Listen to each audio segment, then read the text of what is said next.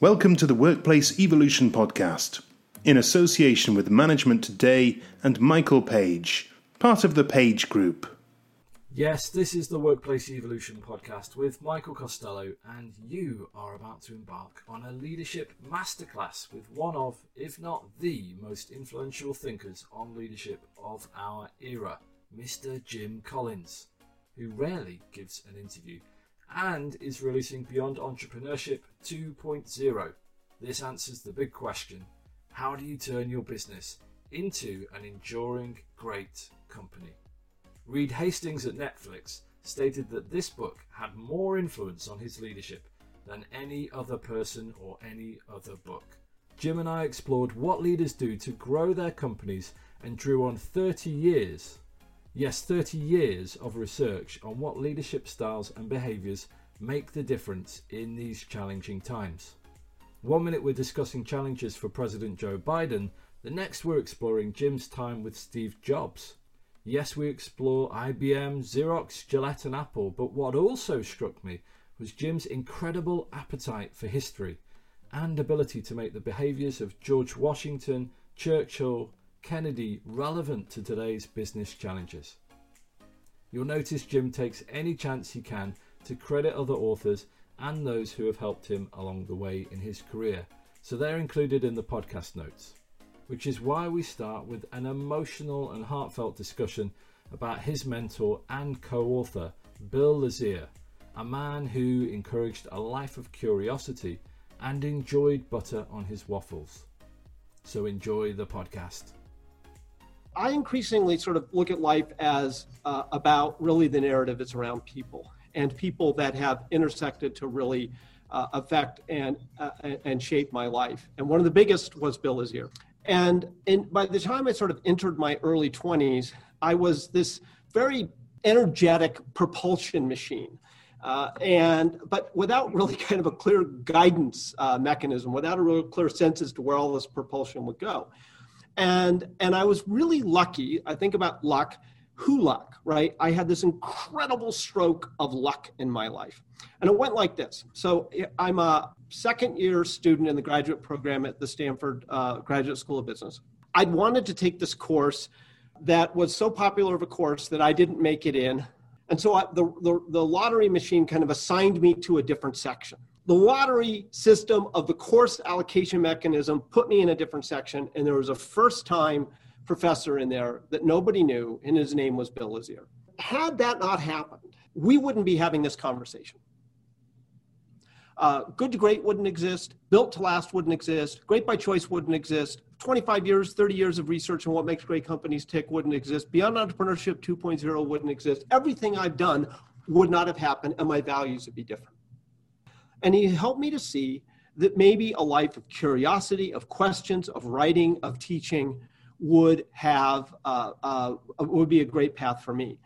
And then when I was 30, the, uh, the there was a star professor who had a, a personal uh, event happen in his life, a tragedy, and had to not teach a class on entrepreneurship and small business. And all of a sudden, the school had this opening, like right before the, the school year was going to start, shortly before, anyways. And they didn't have somebody to take this to take over this section.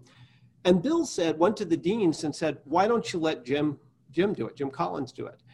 And I'll take responsibility if, if he messes up. And and he went totally to bat for me to give me this opportunity. And and and and it was one of these things where, like, he put him he put his own reputation at risk to give me this shot, this one shot and then he said to me, he said, you know, if you if you basically really have a great season, I always have this image of going into Yankee Stadium, and just because all the other pitchers didn't make it in on the bus, and somebody says go out there and throw, and then Bill says to me, but if you throw a really good game, you'll get to throw again, and I got to throw in the Stanford Business School for the for the next seven years I spent there doing that, and that's what launched my entire uh, career of research and writing and thinking and so forth. Everything changed. He had a great love of life, it sounds. He says, never confuse a great life with a long life.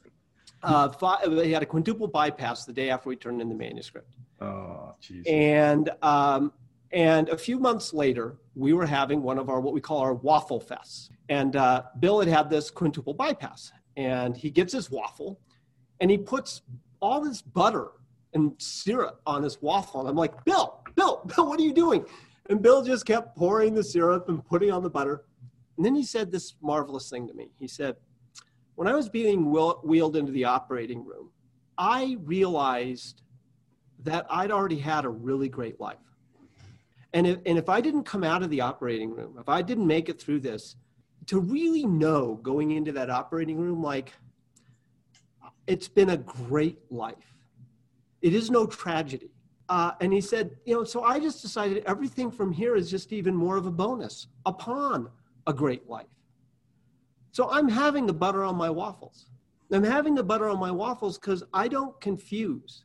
Uh, I don't mistake a great life and a short life. They're they're different, and life is just short.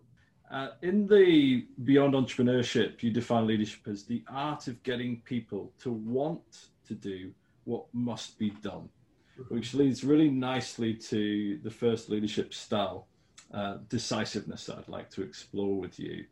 And you describe in the book the concept of constructive confrontation mm. to inform leadership decisions. So, what is this process of constructive confrontation? And if we focus on your new president for a moment, Joe Biden, how might he use it to start unifying a country that appears to be divided right now? So let's let's share what we what we learned from our research so I like to think of it as uh, it's a it's a it's a phrase that came up, for example, in the days of Intel. Uh, Andy Grove called it constructive confrontation, but you could call it. I like to think of it as disagree and commit. Right, it's another way of phrasing it. But essentially, if you look at the pattern of decision making, and and you're looking at uh, uh, how they made these really big decisions that allowed their companies to make a leap from good to great they were they were decisions that were preceded by tremendous amounts of argument, debate, dialogue, and disagreement. And I remember in the Good to Great research, people people I'd say, well, describe what the executive team meetings were like. Chaos, people throwing binders against the wall, uh, you know, people pounding and veins popping out, and and and and I remember uh, well, there was a really critical uh, decision in the early, in the development of Gillette, and they had to decide how they were going to deal with the threat of cheaper razors. This was way back when in, when Coleman Mockler was chief executive, classic level five. Yep. And what he did was he allowed he had this sort of the steel camp, which was the high end razors, and the plastic camp, which was basically we should just do inexpensive commodity razors. And basically, what he did was very similar to what Chris Bonington did when they was describing that decision about which route on Everest to take. And for those who haven't heard that podcast, go listen to it. It's wonderful. and and what he you know he talks about this idea that you let the opposing points of view argue it out. Disagree. I disagree with that. We should go plastic. I disagree with that. We should go steel. I disagree with where you think the market's going. What's your evidence? What are your facts, right? Dialogue, debate, disagreement, dialogue, debate, disagreement, dialogue, debate, disagreement and that you, as a member of a level five team, are obligated to disagree up until a point. Then there's a point, not necessarily where everybody agrees. In fact, almost every big decision that we studied in the history of great companies was taken while there was still disagreement in the air. Then there's the point where your job as an executive is not to get consensus or agreement. It is to make a great decision, to see what must be done. Then, once in a true level five culture, there's a basic rule. Once we've made a decision, and in companies, it's often an executive decision, we will unify behind that decision, and your disagreements go now behind you even if you disagreed with the decision before it was made, you have two choices. One is to unify fully to make the decision work, or two, to say, I can't abide and I need to get off the bus. But what you cannot do is to go out afterwards and say, well, that's the decision we made, but I disagree with it. And so, this notion of dialogue, debate, disagreement, and to try to get the right answer, the best answer, a good answer, followed by unification to execute. This is what we found is the way that our best leaders made their decisions. So, you want to have lots of disagreement and debate all the time. Study the Cuban Missile Crisis. It's fascinating. Uh, it's, it's 13 days. Robert Kennedy's book is great on this. Also, there, there's this book called the uh, Kennedy transcripts or Kennedy tapes. I forget. Anyways, it's basically transcripts of the entire Cuban Missile Crisis. And I had a member of my research team systematically analyze those for Kennedy's questions to statements ratio. And what you find early on is he's asking a lot of questions to elicit debate to find the best answer for a very simple reason. If we get it wrong, the world goes up. It's really interesting that you brought up, Jim, the, the conversation with Chris Bonington, because when he said at the end, essentially, leadership is manipulative. And that blew my mind in the moment. W- would you agree with that? that? That you're almost, in a sense, a puppet master when you're facilitating the, the, the debate and disagreement as a leader? First, you have to get clear on what a good decision is, right? And that's where the dialogue and debate, the purpose of the dialogue and debate at least in our research. So when Coleman Mockler, Coleman Mockler, when he was trying to decide between steel camp and plastic camp for razors, he didn't go into that knowing what the what the answer was. He went into the debate trying to figure out what the answer should be. Mm-hmm. And once he made the decision, he was very clear we're going steel. And the way he reinforced it was to take the champion of the steel camp and put him in charge of the razor division. Very clear decision the purpose of the debate is not in any way to um, manipulate based on the, the company studies we've done. It's to get clear so that the decision is sound. And then the culture is built over time such that if we have a level five culture, we will unify behind a clear decision so that we can make it successful. Now, that said, there's that line the art of getting people to want to do what must be done. So the dialogue and debate is to try to get clear on what must be done the idea of wanting getting people to want to do it that could be cultural because you have a level five culture. Everybody just wants the company to succeed. Mm-hmm. yeah. Or it could be that different people have different kinds of artistry for how to uh, get people to want to do what must be done. The want part it's art. Some are orators. Some are really good at moving you know people in positions. Some are really good at kind of like Chris Bonington, what I was struck by in that in your podcast was what he did was he listened and let the debate go. And then when it was clear to him that it was time for a decision, when the, the group kind of gravitated towards that decision, he agreed with it. Yeah, he was in there. Was... And then, right, remember that? I agreed with it. And then that was like, okay, we're ready to go. And so his artistry was to listen for the right moment right? That was his artistry. So yeah. all of us have different ways of exercising our art of figuring out what needs to be done and getting people to want to do it. Your art may be different than my art. Chris's art may be different than Coleman Mockler's. So back to the latter part of that question, Joe Biden and his art, he's a completely different president to Donald Trump. Uh, well, politics is completely outside my my hedgehog. The one thing that's clear to me in today's time that I would ask any leader uh, in any uh, any really difficult crisis time to embrace, uh, and it's the concept of the Stockdale paradox. And, uh, and, and, and let me just briefly share this one because I think it's really relevant to our times of crisis and COVID. Uh, and uh, and I, I really believe that it is a public service to lead with the Stockdale paradox. So Admiral Jim Stockdale was the highest ranking military officer in the Hanoi Hilton. He was shot down over North Vietnam in the late 1960s. And he spent seven years in the camp. And I, uh, and those who have read Good to Great will remember the story of I, I spent uh, a few days getting ready for the opportunity to meet Admiral Stockdale when he was studying Stoic philosophy at the Hoover Institute, and I was teaching over at the Stanford Business School, by reading his book, In Love and War. uh, which is alternating chapters with himself and his wife about his years in the camp. And I started getting depressed while I was reading the book because what struck me was there was no end date when he was in the camp. They could take him out and torture him at any time. They could put him in leg irons for any amount of time. And he didn't know how long he would be there. He didn't know how difficult it would be.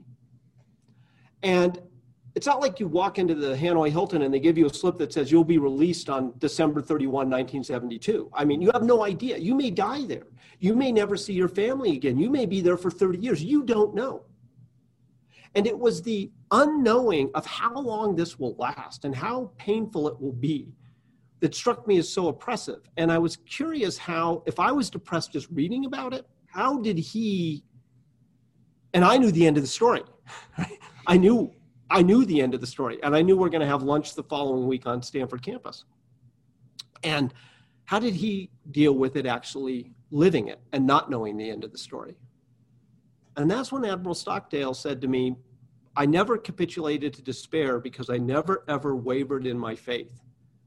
Not only that I would get out, but I would turn it into the defining event of my life that in retrospect I would not trade. And then when I asked him, well, who didn't make it out as strong as you? He said, oh, it was the optimists. I said, I'm confused. And he said, oh, what I mean by the optimists are those who say, we'll be out by Christmas. And Christmas will come and it will go. And then I'll be out, we'll be out by, by Easter and it will come and it will go. And then it would be another Christmas and they suffered from a broken heart. And this is when Admiral Stockdale taught me the lesson that, that we came to call the Stockdale paradox. You must never confuse the need, on the one hand, for unwavering faith that you can and you will prevail in the end, with the need, on the other hand, for the discipline to confront the most brutal facts as they actually are today. And that ability to do both, unwavering faith and confront the brutal facts, we will not be out of here by Christmas. This is the Stockdale paradox. And if I were sitting with any leader dealing with the crises of today, it's the stock we are it's Stockdale paradox time. Absolute unwavering faith, but we have to start with what are the brutal facts. We begin with the brutal facts as they actually are while never losing faith. Let me just, if you don't mind, I just want to link this into your and my one of our favorite people, Winston Churchill. So if you go back and you read Churchill's 4,996 pages, memoirs of the Second World War, which everyone should do, what you find is it's an entire treatise on the Stockdale paradox in a way. Because notice what Churchill does. When, when, when you know the news from France is very bad. It's it's May 1940. Everything is potentially falling apart. And what is his response? It's not we're going to survive. Our aim is victory, right? However long, however hard. But there's no question the unwavering faith is victory no matter what, right? That's one side of the Stockdale paradox, however long or however hard. But the other side is this the brutal facts. The news from France is very bad. The brutal facts. You never ring the bells too soon.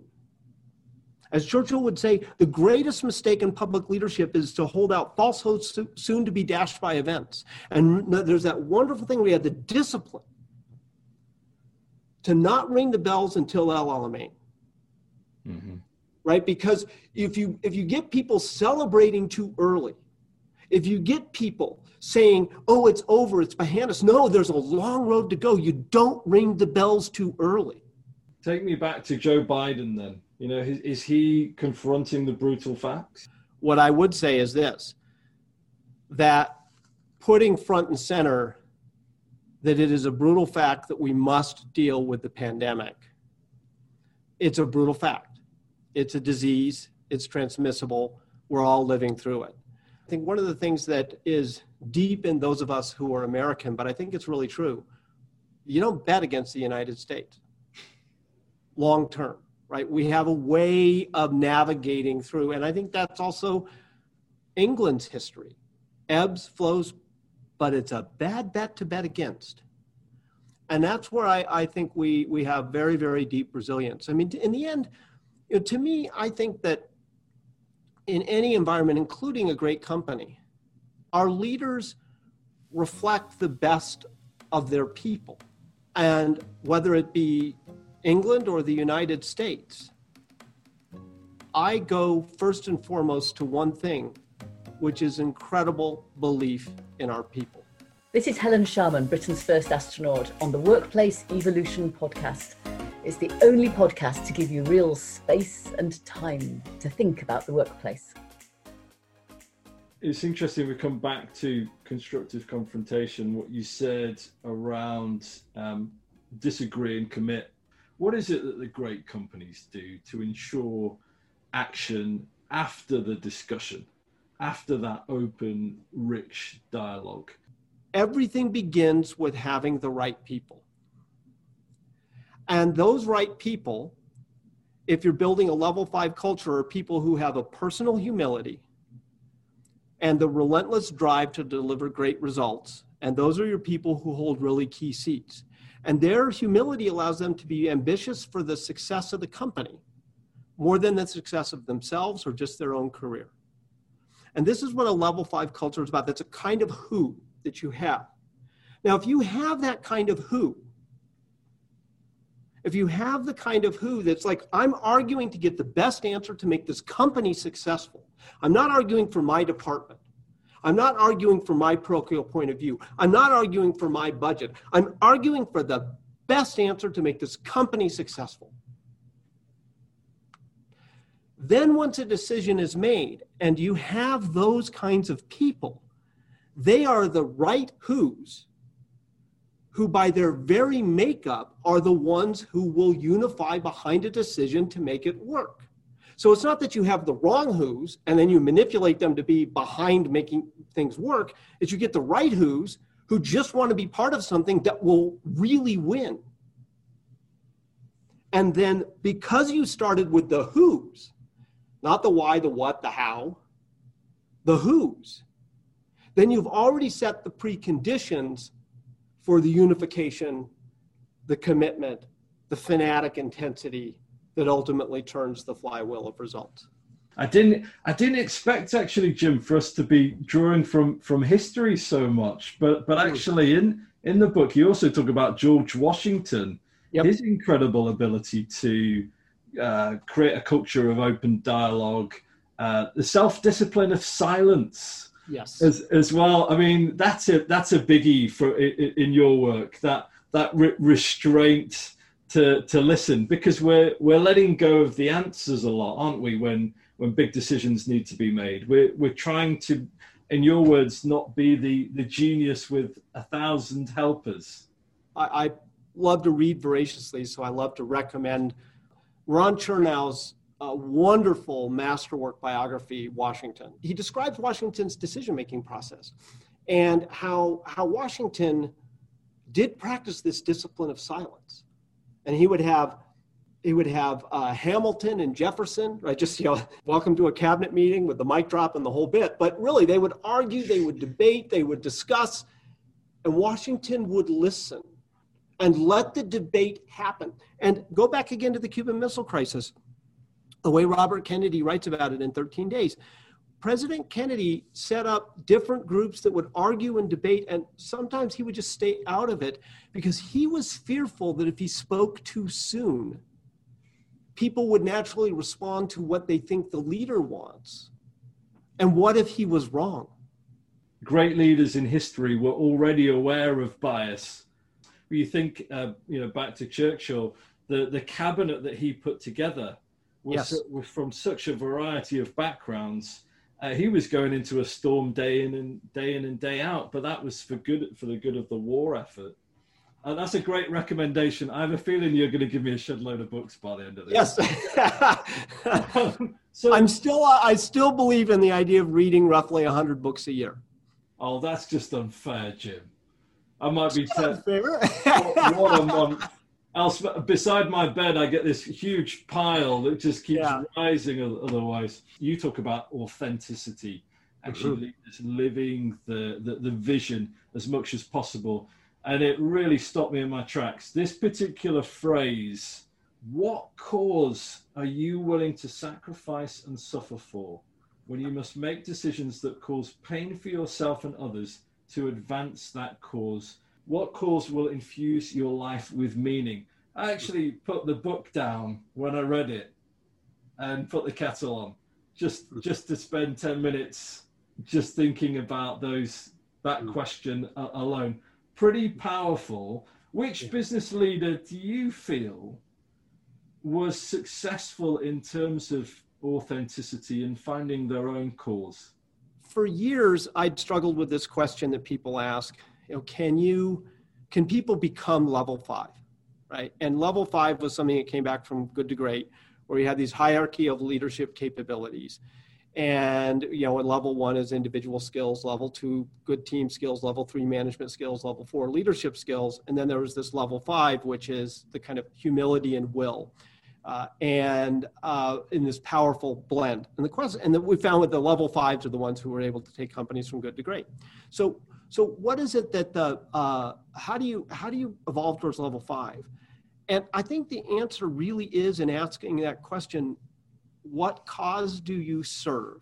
And I think that is you know, that's a very different question than what do you want to accomplish or where do you want your career to go or uh, how much money are you going to make? A- any of the, you know, not that those are unimportant questions in life, but I think that's one of the things I've really learned from my West Point cadets and from my experience with that world is the ethic of service is ultimately starts to grow to become something, whether it be a service to your, your people, service to your unit, service to the overall cause in which you're engaged, but what cause do you serve?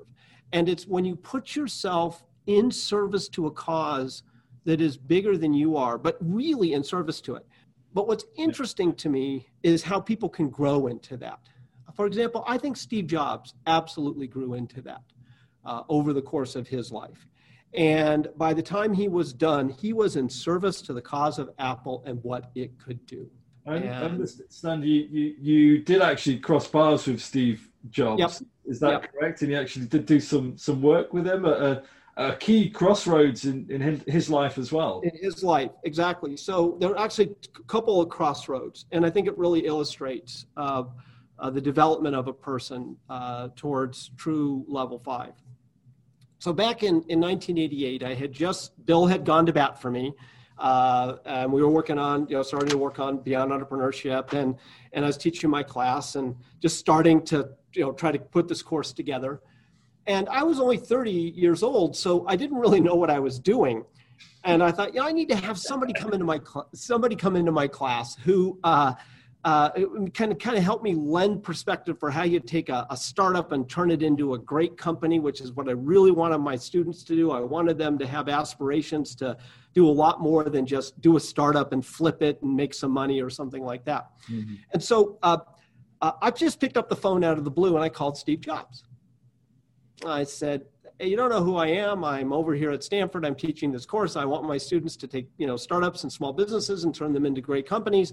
Will you come down and spend some time with me and my students? And Steve, who in my experience was always very gracious, uh, agreed. And he shows up in his 1988, 89 timeframe. It might have been, I called him in 88 when he came in 89, I think. And comes into my classroom, sits down in the front, and just says, So, what do you want to talk about? We had this like marvelous two hour conversation about life and leadership and building great companies and creativity and the whole bit. But I want you to notice something the year 1988, 89. Where was Steve Jobs in 88, 89? Was he, he was in between Apple? Was he, had he left? Totally, totally in the wilderness. He had, he had been booted. He said in the middle of the session, he made this little quip well, I got booted out of my last company, referring to Apple. And in 1985, of course, he'd lost this boardroom battle and lost his company. And he went off and he's doing this next company called Next, but Next isn't becoming the next big thing. And he was so in the wilderness, you know, that when there were this gathering of 500 leaders in Silicon Valley, uh, the most important technology leaders, he didn't get an invitation. I mean, that, that's the wilderness. It's like Churchill in 1932, right at the end of William Manchester's Last Lion. Church, volume one, Churchill, oh, he's finished. Mm-hmm. Right? Churchill, oh, he's finished. Steve Jobs, oh, he's finished. I didn't realize it was that pronounced. I, I was in a parking lot with a couple of other CEOs who were laughing about him. Don't okay. I mean coming back to your, your your point, the Stockdale paradox. You know, don't write off the guy that never gives up, right? Exactly. I mean, the unwavering faith. So, so Jobs, he still had this incredible love and passion for the original idea of bicycles for the mind. You give you give a computer, you can take one computer a thousand times more powerful and give it to one person, or make a computer one one thousandth as powerful and put it in the hands of a thousand creative people. He would choose the second as the best way to change the world. Now, What's interesting is he'd been really humbled by this. I mean, he's decked, he's thrown out of his own company, he's in the wilderness. And, and what's his response to that? It's to grow. And when people read about the sort of immature entrepreneur and the immature entrepreneurial behavior of Steve Jobs in his like early 20s, and they think that that's what you should really be, they're kind of missing the point which is that there was a Steve Jobs 1.0, and that's the one that got booted out of Apple. And there's a Steve Jobs 2.0, which is the one who came back in 97 when Apple was nearly dead, or certainly potentially becoming irrelevant. And it was the Steve Jobs 2.0, which much less interesting, much more measured, much more mature, and humbled from this experience. And then when I uh, I got a call from from Steve in 2007 to talk about ultimately he wanted to put in place Apple University to make Apple have foundations for greatness long beyond him. And what was really clear as we as we talked, and you just watch his life and his career, by this point, his goal, the cause he served, was not was something that would go far beyond his own lifetime. He wanted Apple to be the ultimate product and Apple to be a great company and to not be one of these entrepreneurs that demonstrates their genius because the company collapses after they leave. He wanted the exact opposite. He wanted Apple to be great, even when he could be there no longer.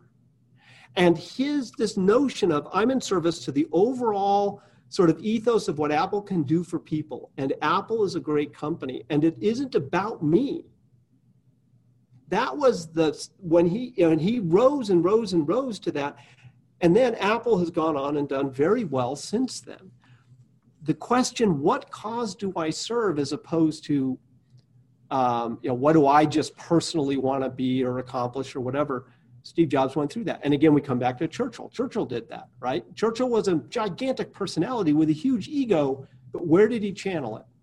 As as in that great podcast that you had with uh, the person from the Churchill Society, uh, Allen Packwood, I believe his name is.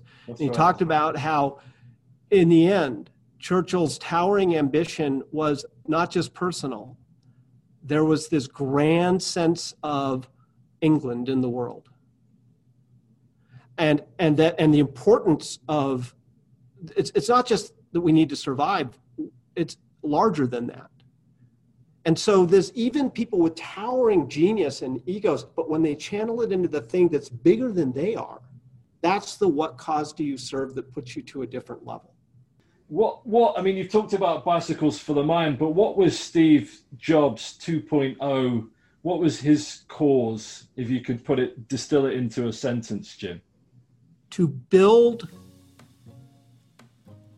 a great and enduring company that would be able to make insanely great products, bicycles for the mind, for generations. This is Devon Harris from the original Jamaica bobsleigh team. You're listening to the hottest thing not on ice, the Workplace Evolution Podcast. Let's um, move on to the third style, which is focus. You're, you're asking leaders to ask, how am I going to spend my time? rather than what am I going to do today? And, and, and this is something I encourage my own coaches to, to do to maintain a diary or a journal to, to capture their time, thoughts, and, and experiences, just to think about how am I spending it uh, and, and spending my time, and am I prioritizing or, or protecting my, my priorities? Do you think the past great leaders or current great business leaders do master focus and in, in this way in terms of uh, cleverly um, dividing up their time and mm-hmm. how does that help with performance? So um, so let me uh, uh, come at this maybe with some things that might even be really helpful to your to your listeners. There's a there i think it's in beyond entrepreneurship there's a line that people have picked up over the years which is if you have more than three priorities you don't have any and uh, and I and I actually come back to that a lot. So if you have more than three priorities, you have zero priorities. Uh, I'm just going to take it in a slightly different direction and share a few recipes for remaining focused and for thinking about your time. And maybe these will be helpful to some people. So number one, and something I learned from studying our our leaders is that all of us have a to-do list, but we should also have a stop doing list. And the stop doing list should be as robust as the to do list. And when you sit down at the beginning of the year and you lay out your priorities for the year, and you should have like three primary priorities, it should be like a balance sheet. The other side of the balance sheet has to be three things you're going to stop. Every year, three priorities to do, three things to stop. Three priorities to do, three things to stop. Three priorities to do, three things to stop. I mean, just it's just like a balance sheet. Assets and liabilities have to match. To do and stop doing have to match. Come on then, Jim. Spill the beans. What are your stop doing yearlies? What are the ones that stand out for you personally? Ah, one of my stop doings is to stop sending any email when I'm agitated. okay? No, I'm I'm serious about that. Right. Yeah, so, yeah, yeah. I mean, so so something hits you, and you're you're aggravated, you're irritated, you're you're anxious, you're tired, you're whatever. Yeah. And you know it doesn't do the people around you any good. And uh, Lincoln had this thing, you know, uh, that where he would write these letters when he would be so agitated about something that happened in the Civil War, like after the Battle of Gettysburg when he was just distressed that uh, that that they let Lee escape after Gettysburg, and he writes this letter, but he writes at the bottom of it, "Never signed, never sent," right? And he put it in a drawer, and so we have this. You know, this, I, I I find it's very helpful to separate the need to vent, yes, from yes. the impulse to send.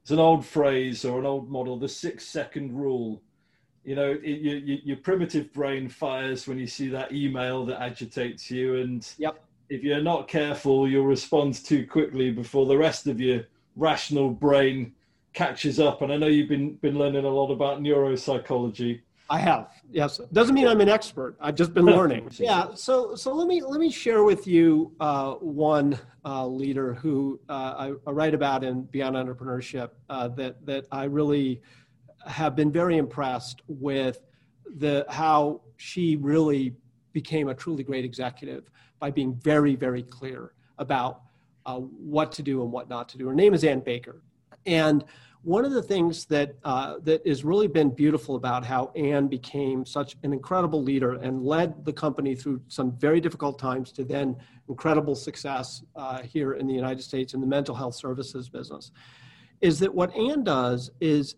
she goes back right when she took over she, she actually called up when we were working on beyond entrepreneurship and she said i've got my father's company. I want it to be a great company. And we sat down and we talked and we talked about what was really really important in the company. And she said we have to change a lot of things. We're going to have to change our recipes. We're going to have to change where we put our focus and our resources.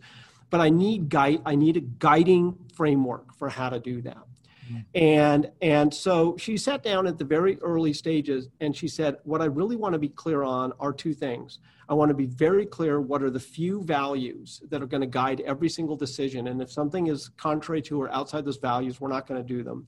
And the second is a real deep sense as to what it is that my father was all about. And what she did was she had this insight that what what her dad's company was ultimately all about wasn't delivering a bunch of services. It was helping people with mental impairments realize their full potential. And so, what Anne did really well as she began to navigate the company, and she does to this day, is she's constantly thinking about is everything I'm doing, like there's all kinds of extraneous stuff and, and, and stuff that could be coming in, a request to sit on committees and all sorts of things because they're very successful. At some point, she goes back to a simple question How will this help people with mental impairments realize their full potentials? And if, if, if it's somehow off point, and or if it's something that doesn't really ring true with their values it's like it's easy. It's on the not to do list. Yeah. And so by not that not that not that therefore we can focus on this. And anne uh, over the course of those decades uh, became one of the most extraordinary uh, builders of a company that i've seen. And it's because she would always go back to ground zero of things that were this guiding constellation from the very inception of when she became chief executive. I mean, many, many leaders that you've, you've mentioned uh, that's come up in the research or that, that you've met or worked with personally um, have that cause, have that authenticity, have that focus, uh, but they also have the, the personal touch, the ability to be hands on, um, uh, adding a personal touch, touch to their work in a, uh, an element of their own personality in, in, in what they do. Uh, love the phrase if you define success by money, you always lose. The real scorecard is on how you build relationships and living your core values. That's lovely. How did you pull that one out, Jim? Uh, well, but but here here's here's the thing about that uh, about that sentence. Um, it is the personal touch comes because of a very deep respect and love of your people. And go back to Kant, right? The categorical imperative and his theories of ethics. And, and one of the things that's, that's deep in that tradition is this idea that it is immoral to view people as a means to an end but instead to view people as ends in themselves. And I think that whether it be Anne Bakar we were talking about, whether it be um, uh, all the folks, that, you know, whether it be Bill Lazier, Bill Lazier and Peter Drucker invested in me not because of what they were going to get from it, but because they were giving to it. And I was an end in itself. They just felt investing in me as a person. And they didn't expect anything in, in return.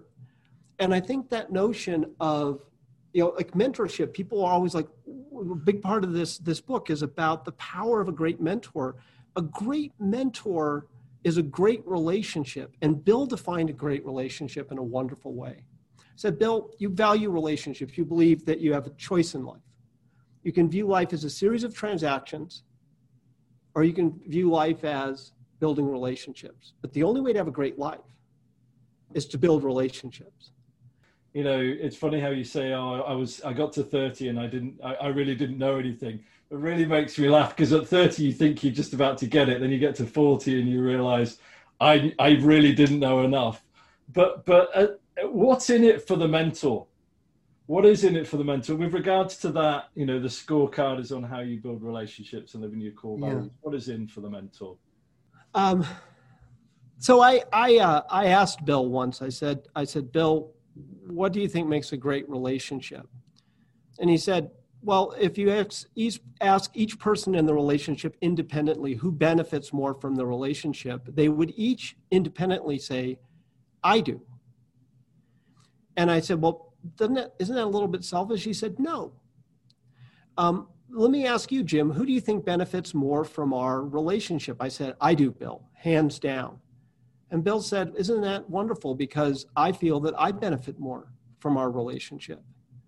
You know, the youth and energy that you bring and the pushing and the and the always kind of asking questions and and kind of keeping me young because you're in a different generation and uh, and and and the love that we have for each other.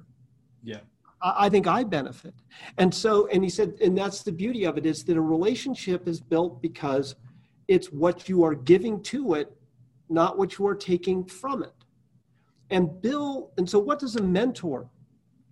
Um, I think all of us have a parenting instinct, or maybe not all of us, but and maybe it's hardwired. I don't know. Maybe it's evolutionary. I don't know. But the notion of placing bets on young people and then watching them. Yes. Yeah. There's joy from that. It's joyful to see that. It is. And even if it will go on long, long past you. So I, when Bill died in 2004, when Bill, when my father died, I, I cried for what I never had. And when Bill died, I cried for what I'd lost. And I went to the memorial service in Stanford's chapel, and you got a picture. There's like, I don't know, something like a thousand people in there. And all of a sudden, I had this image all these people who had been touched by Bill because I wasn't the only person he mentored that he touched. And all of a sudden, I had this image in my head that there were all, every one of those people was like a vector going out in time. And that because Bill had had altered the trajectory of those vectors, some of them when they were quite young, even just a little bit. By the time they got out in their life, that shift in that vector was a huge sweep. And then you could picture a thousand of those vectors having been altered by Bill Lazier, one person. And then now picture those thousand vectors impacting on each one maybe another hundred, ten, hundred, or 1,000 vectors. And you want to talk about what is a life? What is a life well led? What does it add up to? If you measure your success by money, you always lose. The multiplicative, multi generational vector effect. That's a great life. I think you've captured beautifully the, the importance of not a transactional relationship in in mentoring or, or leader to follower or however you want to talk, term it but uh, I don't think these are your words these are my words but a transformational the importance yeah. of a transformational relationship by having that personal personal touch I did want to kind of shift things a little bit though what did interest me was your your research into to IBM the individual that inherited IBM from from his father Thomas J Watson Jr. Yep. Uh, and you talked about um, how, yes, you know, management by walking around being important, but he also had that door is always open policy that, that, that we heard so much about. Mm-hmm. And with the, there's a right, clearly a rise in remote working, mm. um, doing so much more on online. How do leaders maintain that personal touch and contact well with their employees? but hmm. also mm. not create a, a, rod for their own back where they're creating a, a, a dependency type relationship with uh, with their their team or, or their followers. So um, yeah, I don't know if there is a uh, uh, an equivalent version now of management by zooming around, but um, uh, I'm when you think about it, right? Because because the whole idea, and, and, it goes back to uh, what really was a, a, seminal breakthrough book in search of excellence, which Tom and Bob uh, wrote, and and of course one of their things was management by walking around. But I think, and I think it, that what they were really getting at is this notion of being really tactile, really being hands-on. people confuse. I, I think what you want to do is be micro-aware. You want to be aware of everything, which is really different than micromanaging like you really have a tactile feel for everything. And management by walking around is just kind of walking. So how you know you get a sense for the vibe, the feel. You know, it's a, it's a it's yeah. tactile, right? It's human. I, would like to give credit to the way my uh, my chief of staff, Dave, who you met earlier, is doing this with our team, and I and I think it's really a great sort of specific of how it can be done. We've always had a mechanism that we call 1010. And 1010 is every day uh, at 10 a.m. and 10 minutes, not not not 10 minutes and five seconds. Uh, it, it's like 10, 10, 0, 0, 0, right? So this whether it's in person or whatever. And every day in 10, 10, every member of the team comes with uh, uh, their list of their top five priorities for the day, their top three priorities for the week and their kind of big project march. And they review with the rest of the team what they're working on, which gives a chance for people to, oh, hey, I can help you with that. Or, gosh, it's interesting that that's happening for Dave to hear what's going on. But what's happened is so we've had the 1010 in place and everybody should have some kind of a 1010 thing. It's kind of like uh, you know there would be like the pre when you were doing the red arrows right? The, the guy was talking about how the constant pre uh, mission meetings right that are constantly going on and then the aars after. You need those sorts of, of things within to co- stimulate constant communication. But what what dave's done a really good job of is to make sure that that 1010 time is a time that's also to if you will have that tactile feel. Like what's the vibe? How are people feeling?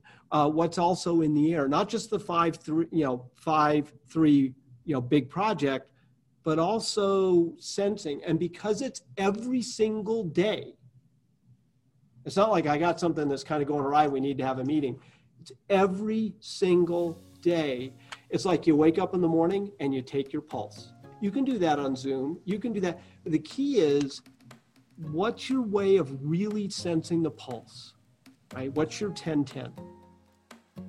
This is David Coulthard on the Workplace Evolution Podcast, the podcast that gets the listener up to speed on leadership and management. Michael, do you really want me to say that? We'll move on to hard and soft um, Yeah. people skills, which relates nicely to that to that personal stu- touch, and it is kind of elevating high standards as a leader, um, trying to drive those standards up as, as a leader, but also the flip side of that you, you've suggested in the book is is always developing others' capability at the same at the same time.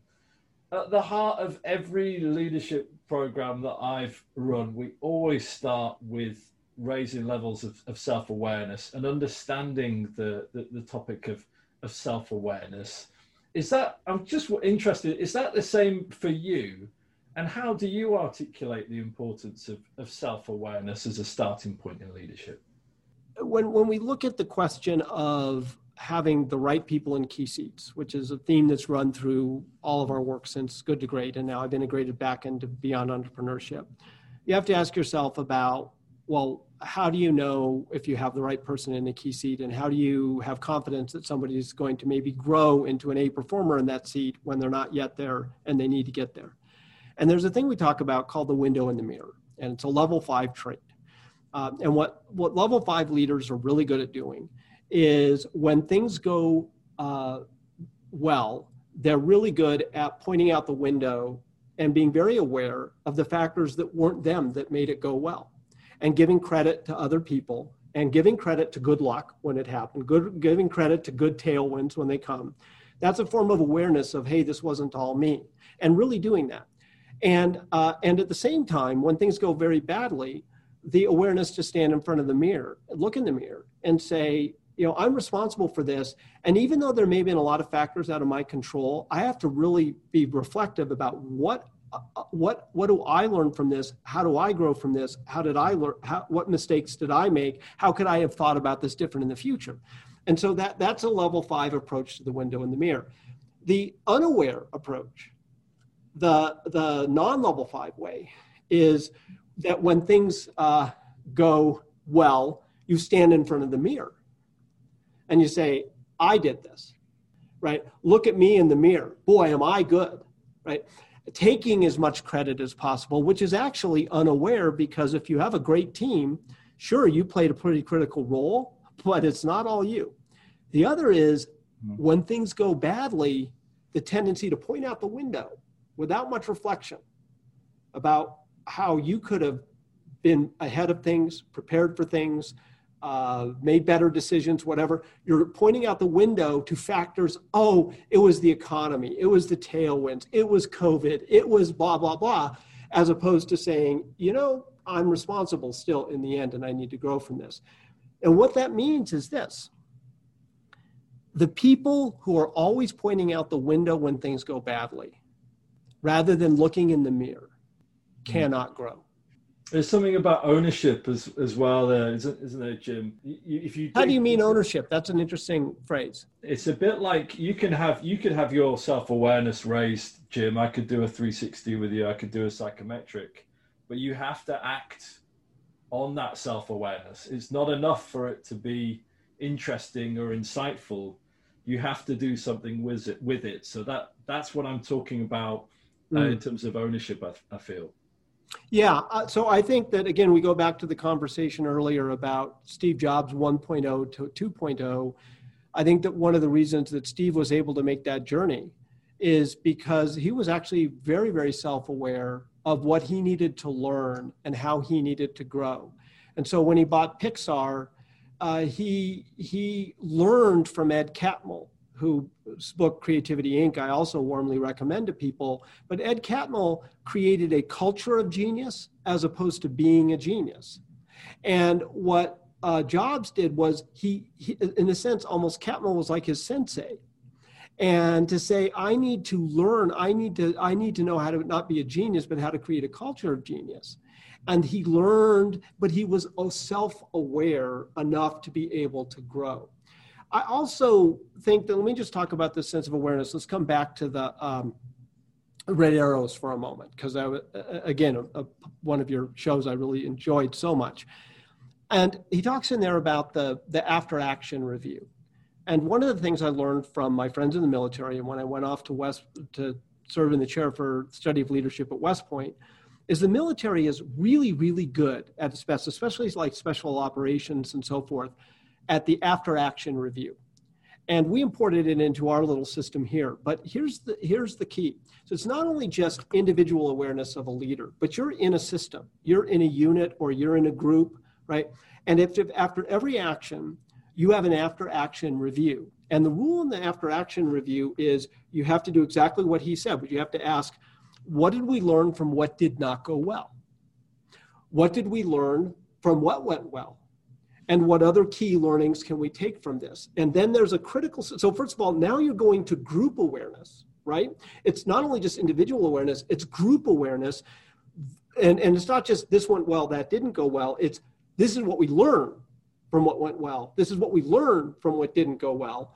And then integrating that in in a systematic way back into your training so that it becomes a replicable process and so that notion, that's something that everyone running any team should be doing after action reviews, where it's it's a systematic process it's replicated over and over again and it's circled back into the overall awareness and understanding of the team which then accelerates momentum over time. So you have individual awareness but you also have our group awareness it's not it's not an individual self-awareness it's it's the the collective yes. uh, organization self-awareness which is a whole huge debate about leadership as to you know getting away from this notion of the the one single messiah leader that will come along and save us all collective leadership its strength comes from from self-awareness individual action and team action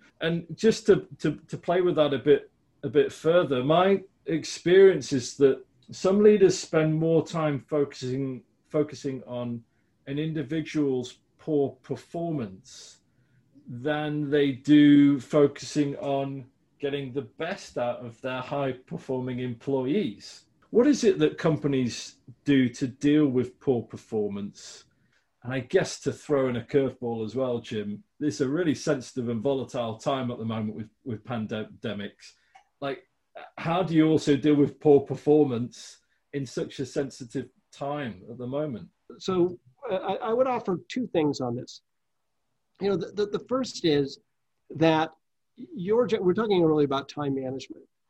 If you're leading a team or you're leading a company, you should be spending about 50% of your time or more just on people decisions and people questions and training of people, right? All the other stuff doesn't matter if you don't get that right.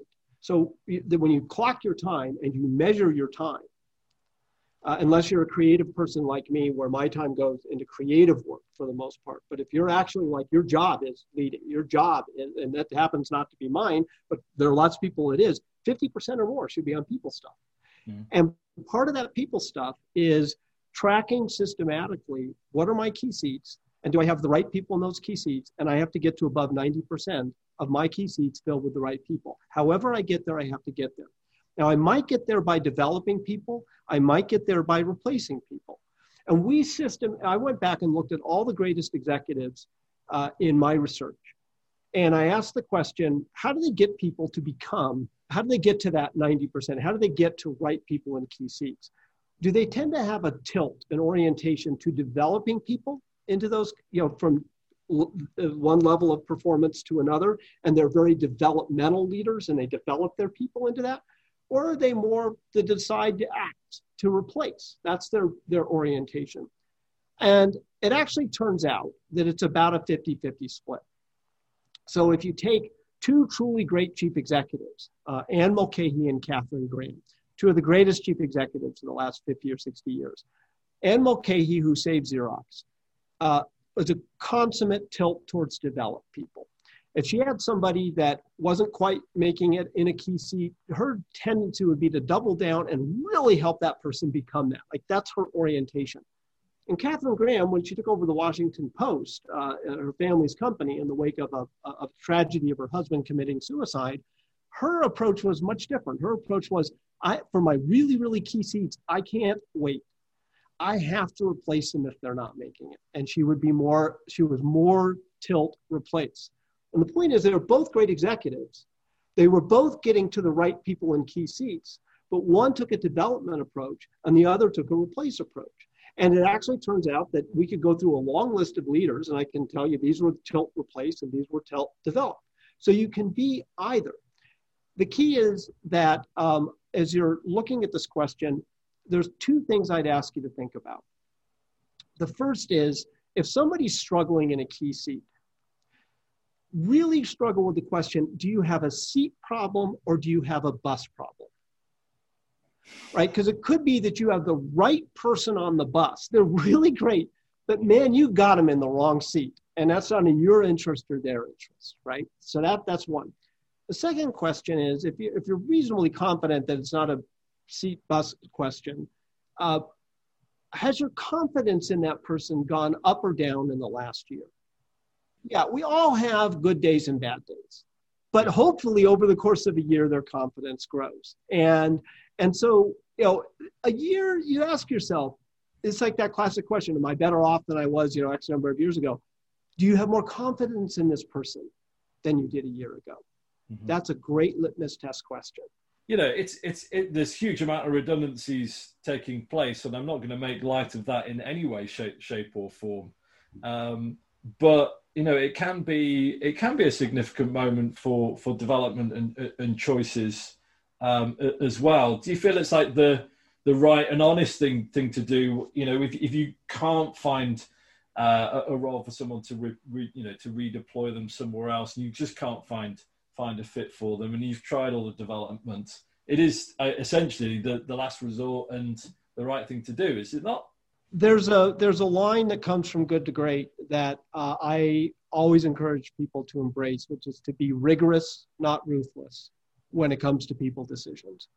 Uh, for the sake of build, if you want to build a great company, if you want to build a great team, for your key seats, doesn't necessarily mean every seat on the bus, but for your absolute key seats, you need to have the discipline to get the right people in those key seats. I, I go back to what Anne Mulcahy said when she said, you know, these are really difficult decisions, came to some of the people decisions and things she had to do to save Xerox. She said, and I never want them to be easy because we're talking about people.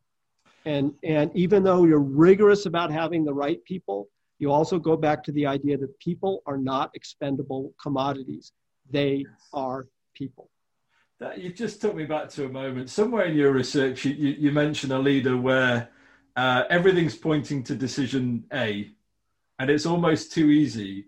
And this particular leader decides, do you know what? That decision's too easy. Let's actually step back and, and come back to it and, and, make it harder. Well, yeah. So there's it's actually a, a, a, wonderful story that Peter Drucker shares about Alfred Sloan, and uh, and there's this wonderful moment where Sloan says, uh, "I take it we're all in agreement with this decision," and everybody nods in assent. And then he says, then I suggest we postpone this decision until we generate some disagreement so that we might know what the decision is all about. Yeah. Hey, gang, this is Mr. Motivator on the Workplace Evolution Podcast. Now, listen, get up off that chair and sort that belly out. I said exercise, not extra fries. You hear me? Say yeah. Thank you for that. Well, let, let's let's move on. We're we're on to the, one of the penultimate styles now, which is ever forward. The book stresses the importance of a leader never ceasing to become more effective keeping yourself vibrant, optimistic, stimulated, uh, essentially uh, alive as a as a human being. It, it's it's a it's a fascinating thing about just sort of ever ever ever forward. About a current leader who I think is a fantastic example of ever forward. It would be Reed Hastings uh, uh of, of Netflix because what I think is really interesting about what Reed Hastings has done uh, is you just think about all the changes that have happened. He's remained very clear about where they play in the world and what they can be the best in the world at. But every time you turn around, right, there's there's this sense of okay, if you have 100 million subscribers or whatever, it's just like that's just another click. Where do we go forward next? How do we keep moving? Uh, I think Jeff Bezos is another one of these. Of it's just you're always on the balls of your feet, right? The sense of like you know, we are, you know, there's never a done. There's never a sense of uh, it's over. Everything, everything. I'm always struck by this. And think about this. Bezos likes to come back to the idea of reminding people, as successful as Amazon has been, it still only has one percent of the retailing market. Okay, that's big, that's that's still huge. But, yeah. That's like that's like that's like we're on the balls of our feet. We have so much more to do. It, it that sense of momentum of moving, of always moving forward. And, and I uh, I think about my friend Jorge Paulo Lemann, who, who we write about in there. He's always like, bring in the young people, the great young people who will make you be on the balls of your feet because you're just trying to keep up, right? That flavor, I think, is just, and it's also life. You might as well just keep going until you're out of breath.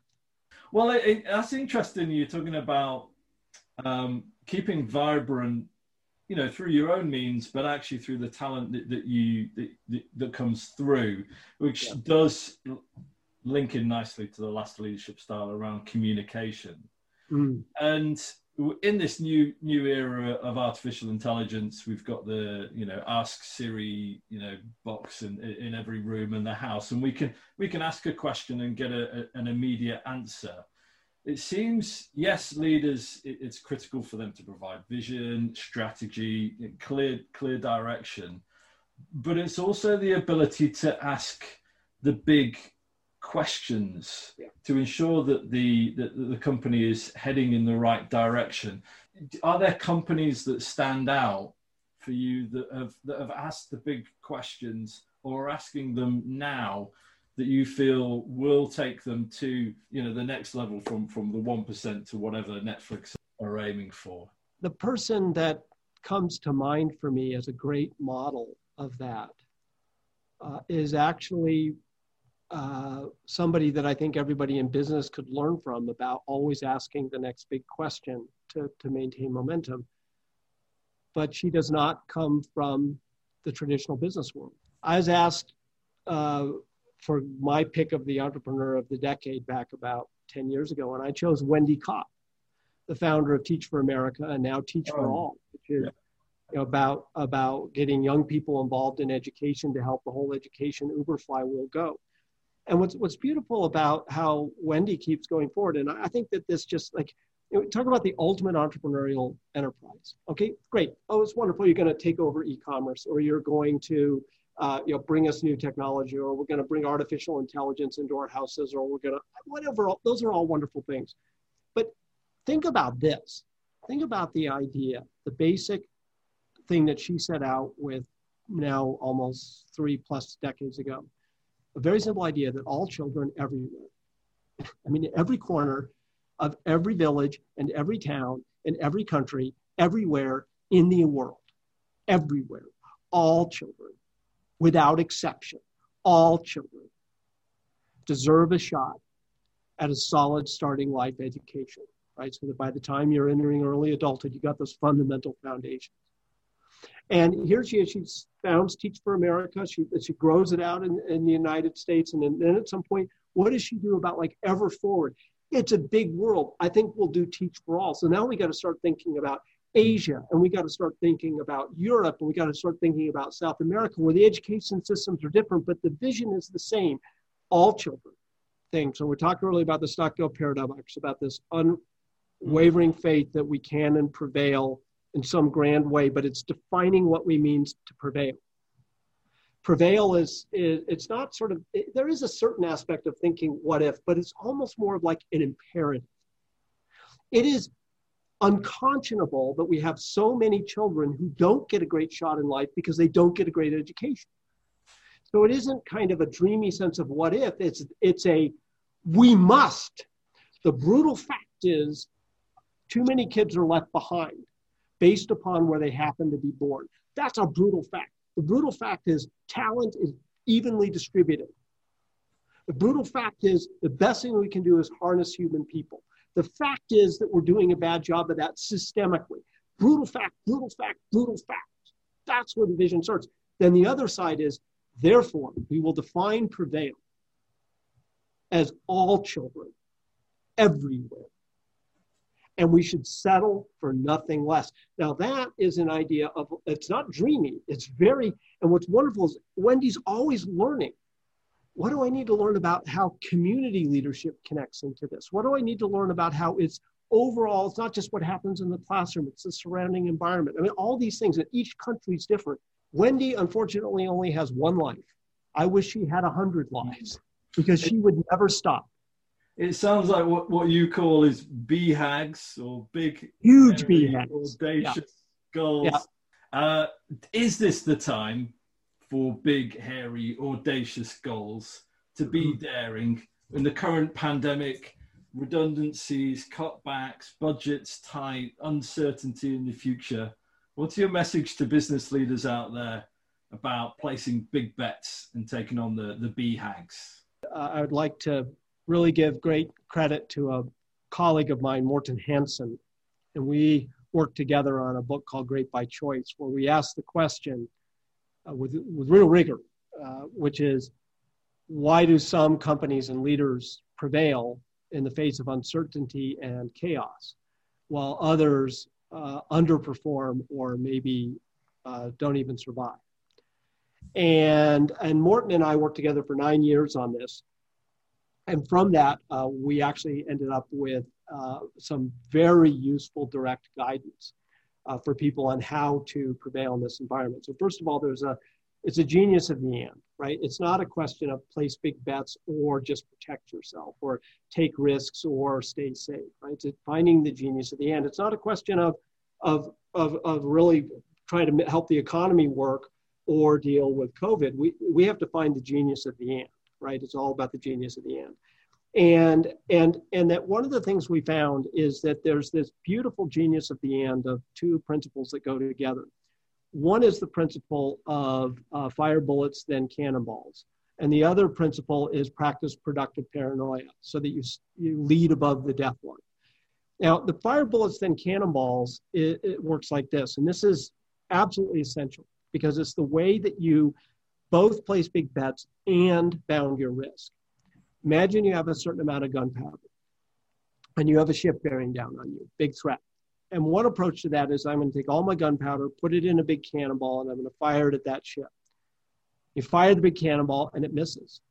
And you turn and you look and you're out of gunpowder and here comes the ship and you're in trouble.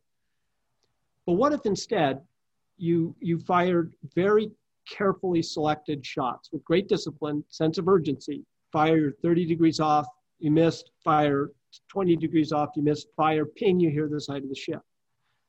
And then you take your gunpowder and you put it in a really big cannonball and you fire on the calibrated line of sight. Now, what have you just done in that situation? You've bounded your risk by not placing big bets until you have calibration. That's the point of the bullets, is to find, figure out what will work, find out what does deserve calibration. But once you have calibration, then you pack your gunpowder into a cannonball and you have to have the guts to fire the cannonball. Hmm. And what we found is that the leaders who do really well in these environments, they fire bullets, then fire cannonballs, so that you both bound your risk with calibration and advance with big calibrated bet cannonballs. If you never place a big bet, you never do something great. The other side is productive paranoia. And what Morten and I found in our research is that the entrepreneurial companies that did the best uh, in the most turbulent environments are hyper aware of the things that can kill them. And they understand that good luck cannot make you great, but bad luck can kill you. So you have to always have extra reserves and buffers and cash and be conservative on the side that if the worst happens, you don't get killed on the side of the mountain. So go back to Chris Bonington, right? So what was he talking about? Leading above, you know, in the death zone. We write about David Breashears uh, in, in this and how David Breashears was very clear. He brought extra oxygen canisters as a hedge against the idea that he may need extra canisters if things go bad on Everest. And so you have on the one hand, you don't want to just sit in base camp for your whole life because then you'll never climb Everest. Yeah. Right? You don't want to sit there and say, well, it's safe down here, but then you'll never climb Everest. Right? On the other hand, you also need to be very prudent and and also not go into the death zone when it's a storm and not have enough extra oxygen canisters. That's productive paranoia. And when things start to go squirrely, to ask, something's wrong here, and if we got this wrong, we could die. So when you put those two together, bullets and cannonballs to advance yourself forward, productive paranoia to keep yourself alive. And so in, in, in Beyond Entrepreneurship, there's a little essay I wrote called The Essence of Strategy. And I think the essence of strategy comes down to three questions. One, where do you place your big bets? That's the bullets and cannonballs. Two, how do you protect your flanks? That's productive paranoia. And third, how do you extend your victories, which is a whole kind of separate topic because a lot of companies jump to the next big thing rather than making the big thing they already have even bigger. Mm. I thought it's just occurred to me, Jim, as, as well, when you talk about having the guts, you know, big bets with, with calibration. Yep. You've got to have the conviction to take that forward. But actually, if you've got the right people on the bus around you, you've got that balance of productive paranoia uh, and, and big bets as well. We're back to the we're back to the who, aren't we? Really? Yeah. In one form or another, you're always back to the who, and uh, and I, you know, and again, that's that's why I started the whole thing of doing this hmm. re-release is uh, because I wanted to come back to the who of Bill and I think that what, you know, you know, if somebody were to set me down in a chair and, and they said, Jim, you have one minute left in your life, it's like, what's the most, one most important thing you've learned that you would want to make sure that you pass along to us if you if we didn't have it? I would say it's always a who thing. Life is about people. It's about relationships it's about people you love. And that if you reframe everything in life, there's lots of what's to worry about, lots of whys, lots of hows. But if you reframe everything in life around who, who do you allow to mentor you? Not what career should you have? Who are the people you want to work with? Who are the people you want to spend your life with? Who are the people you want to go on a mountain with? Who are the people you want to do amazing things with? If you can uh, answer the who questions well, that is the starting point of everything. And if I had just one thing, if I could only pass along one thing, it would be it's always people and who first. I think that's a great moment by which to wrap up the conversation, Jim. I know that uh, you and I have, discussed pre- Peter Drucker in the mm. past, who kept writing well into his 90s.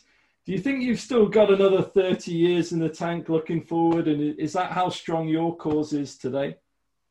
So, um, uh, you know, I am definitely on the balls of, of my feet. And I'm actually starting a whole new research journey now. I, I feel that the especially wrapping going back and, and, and, and wrapping up this early work that we did and, and bringing Bill to the world is kind of a completion of a long journey of 30 years of work into the question of what makes great companies tick. And I feel very, very proud of the work that not only just I did. I mean, there was Bill, there was Jerry Porras, there was Morten Hansen, and all the members of my research team uh, that contributed to these uh, these ideas that came from all that work. And I feel that if I disappeared tomorrow, those ideas stand. And that's the beauty of working in ideas is ideas and words don't need you once they exist and you can disappear. Um, I don't intend to disappear from my work, but I'm going in a whole new direction now. And I mentioned earlier this theme of renewal. And in many ways, I actually think that even my great company's work is ultimately about deep renewal at some level.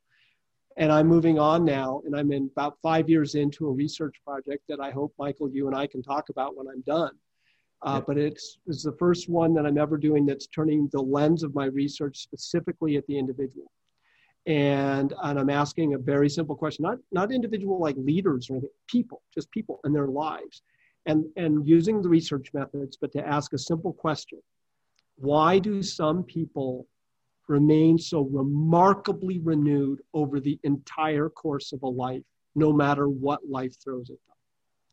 And I'm using a lot of the methodology sort of jury rigged over from my company research. It has to be adapted in different ways, but looking entire arcs of lives.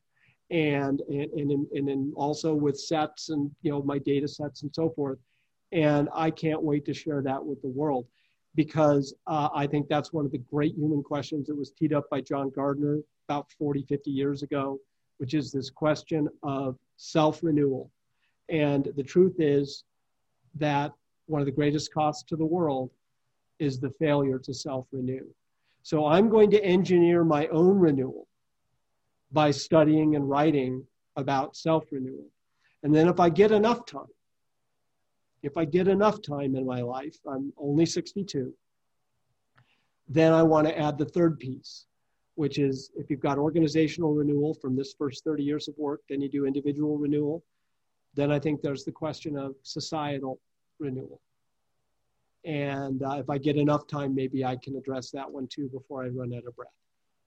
Well, uh, we've spoken about Sir Chris Bonington. I know you like you're, you're climbing in your spare time. And I'm not sure if the, this point that he he shared with me in the podcast was actually on there, but I was asking him about you know how incredible it was to have climbed the Old Man of Hoy, which is a huge stack in Scotland. At age eighty. yeah, in, in his eighties. When talking to him about that, he said he knows that people are young, people that are young that think old, and he yeah. knows people that are old that think young. Yeah. And my impression of you is that you're very much in the latter. Uh, so keep going, keep going with your work, keep going strong. And uh, for all of those that are listening, budding entrepreneurs who perhaps struggle to, to switch off over Christmas, you'll be able to, to buy the book this December, published by uh, Random House. And of course, find out more about Jim at www.jimcollins.com and via Twitter at level five leaders. Jim, it's a it's a colossal amount of work that you've done. Uh, a huge amount of energy and drive has, has, has clearly gone into it. Um, I mean, no doubt that, that, that Bill will be uh, looking down with a big thumbs up, probably having his his waffles and a, a waffles with um, butter. I personally uh, look forward to, to speaking to you, you know, well into your seventies, eighties, and nineties if, if I'm around. Uh, thank you so much, Jim, for your time. It's been an absolute pleasure and good luck in the future. Well, very good. Thank you. It's been a great pleasure. I've enjoyed your questions and you've made me feel very enthusiastic about sharing this with people. That was the Workplace Evolution Podcast. Many thanks to Management Today and Michael Page, part of the Page Group, for making this podcast possible. If you want to contact us with your feedback and ideas, check out the podcast notes on how to get in touch.